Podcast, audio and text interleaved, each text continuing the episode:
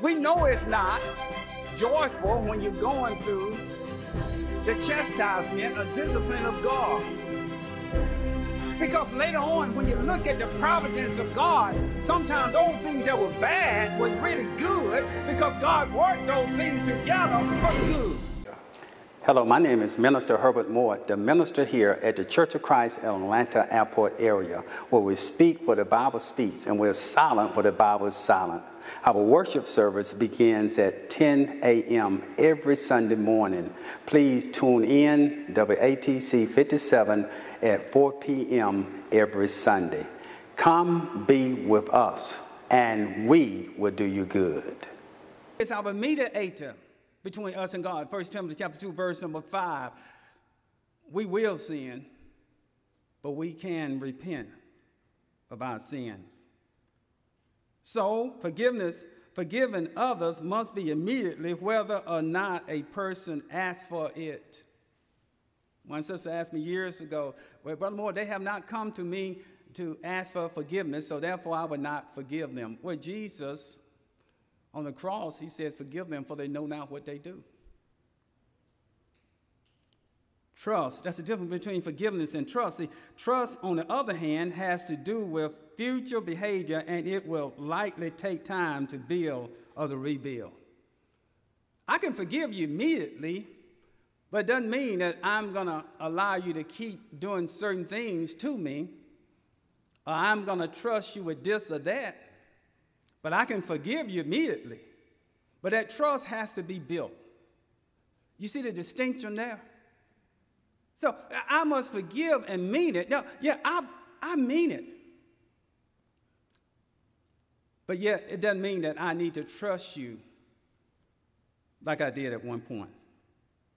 If someone hurts you repeatedly, you are commanded by God to forgive them instantly, but you are not expected to trust them immediately, and you are not expected to continue allowing them to hurt you. Remember, we said in abusive relationships, sometimes the person allow them to just keep on, keep on hurting them. You don't have to live like that. Forgiveness is, is wiping things under the rug. It isn't, it is not wiping things under the rug and saying that what that person did or said was okay. Forgiveness is also not necessarily forgetting what happened. You know, you remember what happened. Depending on the situation, it may require time of healing. Sometimes it just takes a time of healing. You hurt. But you don't let that continue to embrace your heart because you know, in order for God to forgive you, you must forgive others. But if you had, if you hold on to the transgression like a like, like okay, this is hard, this is the card I'm holding on to. I, am going to use this when I get ready. Some many times in marriage, people do that. They they say, okay, I'm going to use this when I get ready. Remember when you hold it? I thought you forgave me for that. In Hebrews chapter 8, remember, the Bible says when, when he God, the Lord forgives you, he remembered it no more. Sometimes people hold on to that. That means you did not really forgive them. You did not mean it you can be sure that forgiveness is still present. Unforgiveness, rather, is still present when you do that. This goes against Jesus' command to forgive seven times seven endlessly. After all, remember that God has forgiven you more times than you ever, than you ever have the opportunity to forgive anyone else. If you think you are forgiven someone too much, just think about how many times God has forgiven you. Here's the third point. You'll see on your sheet the third point. Let's go back uh, to uh, verse number 23 in Luke chapter, verse number 34 in Luke chapter um, 23, verse number 34. Jesus says, Forgive them, for they know not what to do. And that's really read Colossians chapter 3, verse number 12 through 15, upon the point number two, what forgiveness isn't. This is what it says in Colossians chapter 3, verse number 12. Put on literally means to dress oneself with clothes. Here it means it means to take on uh, assume certain virtues and qualities. He says bowels of mercy, meaning heartfelt bowels of mercy. We are to have a heartfelt, sincere, real, genuine form of mercy for people. In verse number 12, in Colossians chapter 3, verse number 12, put on therefore as the elect of God, holding beloved bowels of mercy, kindness, humbleness, and of, of mind, meekness, and long suffering, forbearing one another and forgiving one another. If any man have a quarrel against any, even as Christ forgave you, so also do ye. And here's the glue in verse number 14. And above all things, Colossians chapter 3, verse number 14, above all these things, put on charity, put on love, which is the bond of perfection. The greatest commandment is found in Matthew chapter 22, verse number 37 following. Love God all the heart, soul, mind, and love your neighbor as you love yourself. See, with this kind of love, it brings about the glue that brings about forgiveness. We have to show love one to another no matter what happens in our lives, no matter what people do to us. Third point how to forgive. I write this from a hard time to forgive at 10 years old. I grew up in the civil rights movement. I grew up in a school, of course, from the 9th to 11th grade. It was only 12 of us. Predominantly white school, only 12 of us. And I would walk down the hall sometimes, and I would hear people saying things behind me, waiting for me to turn around and fight. But I knew I had to keep marching forward. Number one, it was only me, and there's no way I could fight and beat up all those people. Amen? And number two, I knew who I was and whose I was, no matter what they said about me. But my younger sister here now probably don't remember this. I was 10 years old. And back then, there was a Sheriff Moore, same name as my name, Sheriff Moore. Those in my hometown. Remember Sheriff Moore? He wasn't a good sheriff, if you will, from my standpoint. Back then, we didn't have workman's comp. And so if you were out of work, you just didn't get paid. My father, working in the granite industry, lifting stones, he got down in his back and he had to have back surgery. I was 10 years old. And he missed a few car payments, and back then, they didn't just send a repossession man out to repossess your car. Do you not know the sheriff would come out? And I don't know why that would be, but the sheriff would come out and he would repossess your car. So when the sheriff came out, i never forget this. 10 years old, I'm standing in the door with my mom while my father approached the sheriff to give him the key.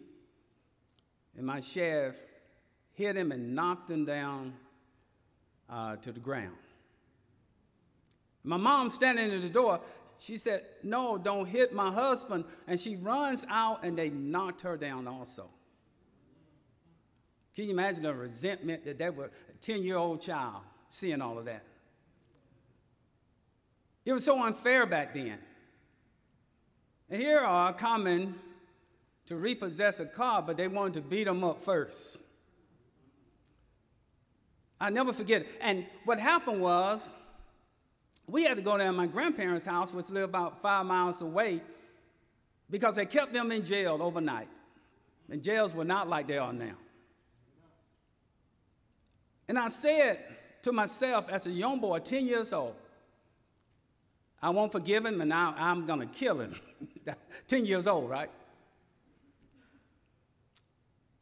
And my parents came home the next day and then it was business as usual. We just kept living. But it, it, it stayed in my mind all those years that I'm going to get Sheriff Moore. I'm going to get him because he's mistreated my mom and dad. When I obeyed the gospel, 13 years later, Jesus forgave me for everything that I had done. 2 Corinthians 5, verse number 17, the Bible says, We become a new creature in Christ, and, and God forgave me. And do you not know? I thought back. I said, Now I can forgive Sheriff Moore because God has forgiven me. Some of you have stories like that to tell. I know you do, but it doesn't matter what the degree it is. It could be on a smaller scale, but yet still, you must learn how to forgive people in spite of everything. Was the Apostle Paul in, in 2 Corinthians chapter 11. Remember what he says in verse number 21 and following. He says, Not only was I shipwrecked and I was beaten, he, he said, but not only that, I had to deal with the brethren. Many years throughout my ministry, I had to deal with the brethren. Brethren did not care about you, they treat you any kind of way. You have to learn to forgive them immediately in order for God to forgive us. So, how? How to forgive is, is the next point I'm making. On, on number three, how to forgive. How then do we achieve this letting go, which can feel like an impossible task to let go? Even if we desire it, our emotions can rise up at the least expected time and overwhelm us with anger and pain if you keep letting it run through your mind. In 1 Corinthians chapter 5, look at 1 Corinthians chapter 5, Paul gives us, he gives us an example here. How to forgive. How do you forgive? 1 Corinthians chapter 5, verse number 1, the Bible says, It is reported commonly that there is fornication among you, and that such fornication as is not much as name among the Gentiles, that one shall have his father's wife. And ye are puffed up and have not rather mourned that he that had done this deed might be taken away from among you. For I verily, as absent in the body, be present in the spirit.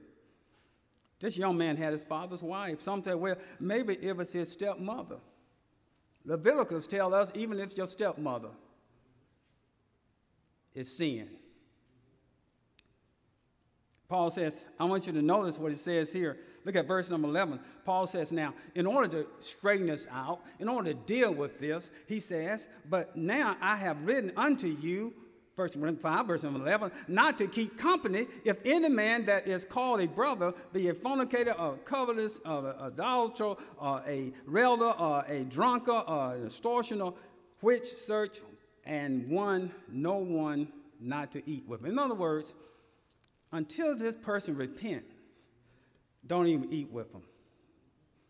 You know how some people are. Well, I know the brothers and sisters down at church, they, they say don't eat with you, but you know, you and I are buddies. In order to save that person, you need to obey what God has told us to do until that person repents. But see, when a person repents, what Paul is going to show us in 2 Corinthians chapter 2, look at 2 Corinthians chapter 2. Listen to what he says in verse number 6. Sufficient to search a man is this punishment, which was inflicted of many. In other words, it was sufficient for you not to eat with him, and then this man has repented. And then Paul is going to show us that, Barbara, that we're going to have to forgive people no matter what they have done to us. Brothers and sisters in Christ, sometimes we have the hardest time forgiving one another, and we serve the same God, we read the same Bible, but we have uh, that just uh, that just me. Once you miss, once you uh, cross me three times, that's it.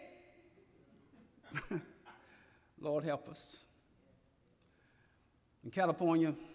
Been one of the sister ministers there in California, in Seaside, California, when I was stationed there. These two sisters, they, they got along so good for 20 years. I mean, just they ate over each other's house. Uh, they invited my family and I over there. I ate at both houses. I mean, wonderful cooks. They was like not only sisters in Christ, but blood sisters. And they had a disagreement. And they stopped speaking to one another. One said on one side of the church, other other side of the church. And I don't know did they straighten it out or not. Because one moved here to North Carolina I don't know did they straighten it out or not before they died. That's a sad commentary. Did not forgive one another, whatever it was. Also, if I, you have altar among your brother, you know, leave your gift at the altar and make it right with your brother sister. Listen what Paul says. He says in verse number 8, in verse number 7, so that contrary ye ought rather to forgive him and comfort him, lest perhaps such a one shall be swallowed up with overcome with sorrow. You don't want that person to be overcome with sorrow. See, Satan can reverse that thing on you. Galatians chapter 6, verse number 1. My brother, anyone get overtaken and fall. Ye which are spiritual, hopefully that is a spiritual person. Ye which are spiritual, restore such a one in spirit of meekness, considering thyself, that you also be tempted. Make sure you go to that person. That young man has his father's wife. He repents of it. He comes back and be a monster, brethren. Don't look at him cross-eyed. Don't put him on probation, probation. you forgive him immediately. And whether he go back and do it again, that's between him and God. In verse number 8, in 2 Corinthians chapter 2, verse number 8, wherefore I beseech you, I beg you that ye would confirm your love toward him. Confirm your love. Some people that have done us wrong we need to conform our love toward them. Well, Sister Walker, since that person have done you wrong, you need to start calling them like you used to call them. You need to treat them like you treated them before they did you wrong. Listen to what he says. Confirm your love toward him for to this end also ye did I write, that I might know that the proof of you whether ye be obedient in all things, to whom ye, here goes, verse number 10, 2 Corinthians chapter 2, verse number 10, to whom ye forgive anything, I forgive also. For if I forgave anything to whom I forgave it, for your sake forgave it I in the person of Christ, in the sight of Christ. God is looking at everything we do. And he knows our hearts. And this, this is the, the passage of Scripture, verse number 11, that we need to mark if you, you need to mark this in your Bible. He says, Why, Paul? Lest Satan should get an advantage of us, for we are not ignorant of his devices. Satan can turn it around. Satan can have your good to be evil spoken of. If you hold that against that person, so, how to forgive, point number three, how to forgive.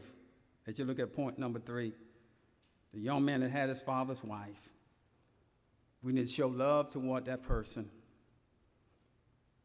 Here are eight steps I want to give you. Point number, point number four, these are steps. On point number four, step to true forgiveness. Here's eight steps to true forgiveness. Number one, acknowledge the pain. We must realize that this has hurt us. Acknowledge the pain. You know what some people would say? No, I'm okay. I'm okay. But yet you're not. Be honest with yourself. Acknowledge the pain. Working through the pain can only happen once you admit you've been hurt. You, you have admit that you've been hurt the emotions, and all that goes down, it will cut the process of forgiveness if you admit that you have been hurt. Number two, The second one, of course, is imagine being on the other side. Sometimes we have put ourselves in uh, other people's shoes, don't we? Imagine being on the other side. In Matthew chapter 7, verse number 12, think about a time when you had had to ask for forgiveness. When you have had to ask for forgiveness, how did it make you feel? When you have wronged another person and did they extend forgiveness towards you or did they withhold it from you? The Bible directs us to do to others what we would have them to do to us in Matthew chapter 7, verse number 12. And then, of course, the next one remember God's forgiveness. Remember God's forgiveness. Reminding ourselves to, of others of the debt that God forgave us in Christ when we uh, certainly didn't deserve it. We did not deserve forgiveness. None of us did, but He gave it to us anyway. And this will help us to forgive others. If we have been forgiven so much, how then can we hold on to grievances committed against us? As a person may no longer be living, I mentioned earlier, as a person no longer be living, some, some people are still holding grudges against people that have left this world. They did this to me. They, you need to let it go. That person does not exist anymore. You can still forgive someone without that forgiveness being accepted. In other words, they have left this world. They can't accept it anyway. You can still forgive them. Here's the fourth one reflect on our biblical command. In Matthew chapter 6, you know, we see what the Bible says forgive others. Uh, forgive us our trespasses as we forgive those who trespass against us. That's a biblical command. Look at the fifth one. Let go of the hurt. Let go of the hurt. The devil is an expert at getting a foothold when we have made a choice to forgive. He's an expert. But the womb is still sensitive. Don't allow yourself to replay the offenses over and over again in your head. Stop that movie from rolling. Don't say lights, action, camera. No, stop that movie. stop that movie from rolling. Let me give you this. Look at Ephesians chapter 4. And, and this is going to help us, hopefully. Ephesians chapter 4, verse number 26 to 27. You'll see this on your sheet. Ephesians 4, verse 26 and 27. Be ye angry and sin not, let not the sun go down upon your wrath. That should be what every person should do in their lives. That's what we do in marriage, isn't it? You may have a disagreement. Rhonda, you may have a disagreement. But you don't want the sun to go down on your wrath. You don't want the sun to go down where both husband and wife do not say, Forgive me, or let's make up. You don't want to go to bed like that. You don't want to wake up like that. We need to do it immediately. Look at verse number 27, Ephesians chapter 4, verse number 27. Neither give place to the devil. I don't want to give the devil place. The devil has been too active in my life anyway. I don't want to give him any more action. Don't give him place. Remember what Paul said in 2 Corinthians chapter 2, verse number 11? We know his devices. We're not ignorant of his device devices, how he operates. He operates in our families. Your greatest foe would be him, them of your own household.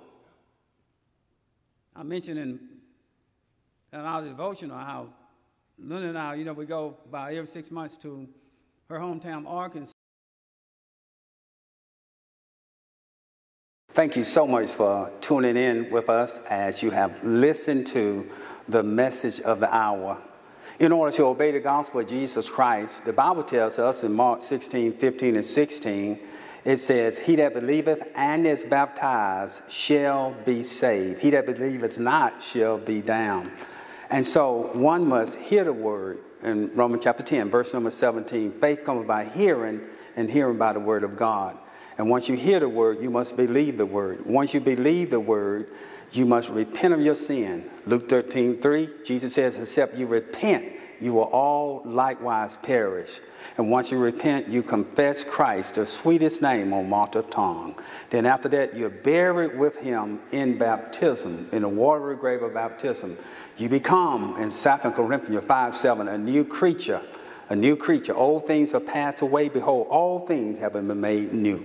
And so we encourage you to come be with us as we teach you the Word of God because faith comes by hearing and hearing by the Word of God. You become a member of the Church of Christ, the one that Christ died for. Colossians chapter 1, verse number 18. God bless you all. Hello, my name is Minister Herbert Moore from the Church of Christ at Atlanta Airport. We're located about three miles from the Atlanta airport, the busiest airport in the world. We're just an eight minute drive. We have many people that travel through the airport and they come to worship with us. We speak what the Bible speaks, and we're silent what the Bible is silent. And so we invite you to come.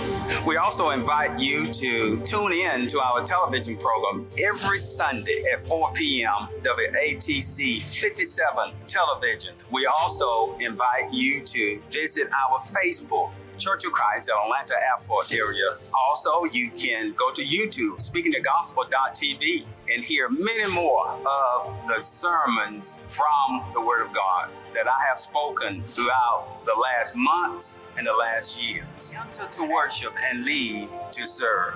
Many times today, we're not able to worship in a building the Bible tells us that we are to worship on the first day of the week. And as you know, we can worship God everywhere and anywhere. The Bible tells us in Exodus chapter 3, verses number 1 and following, as Moses approached the burning bush that was burning but did not burn up.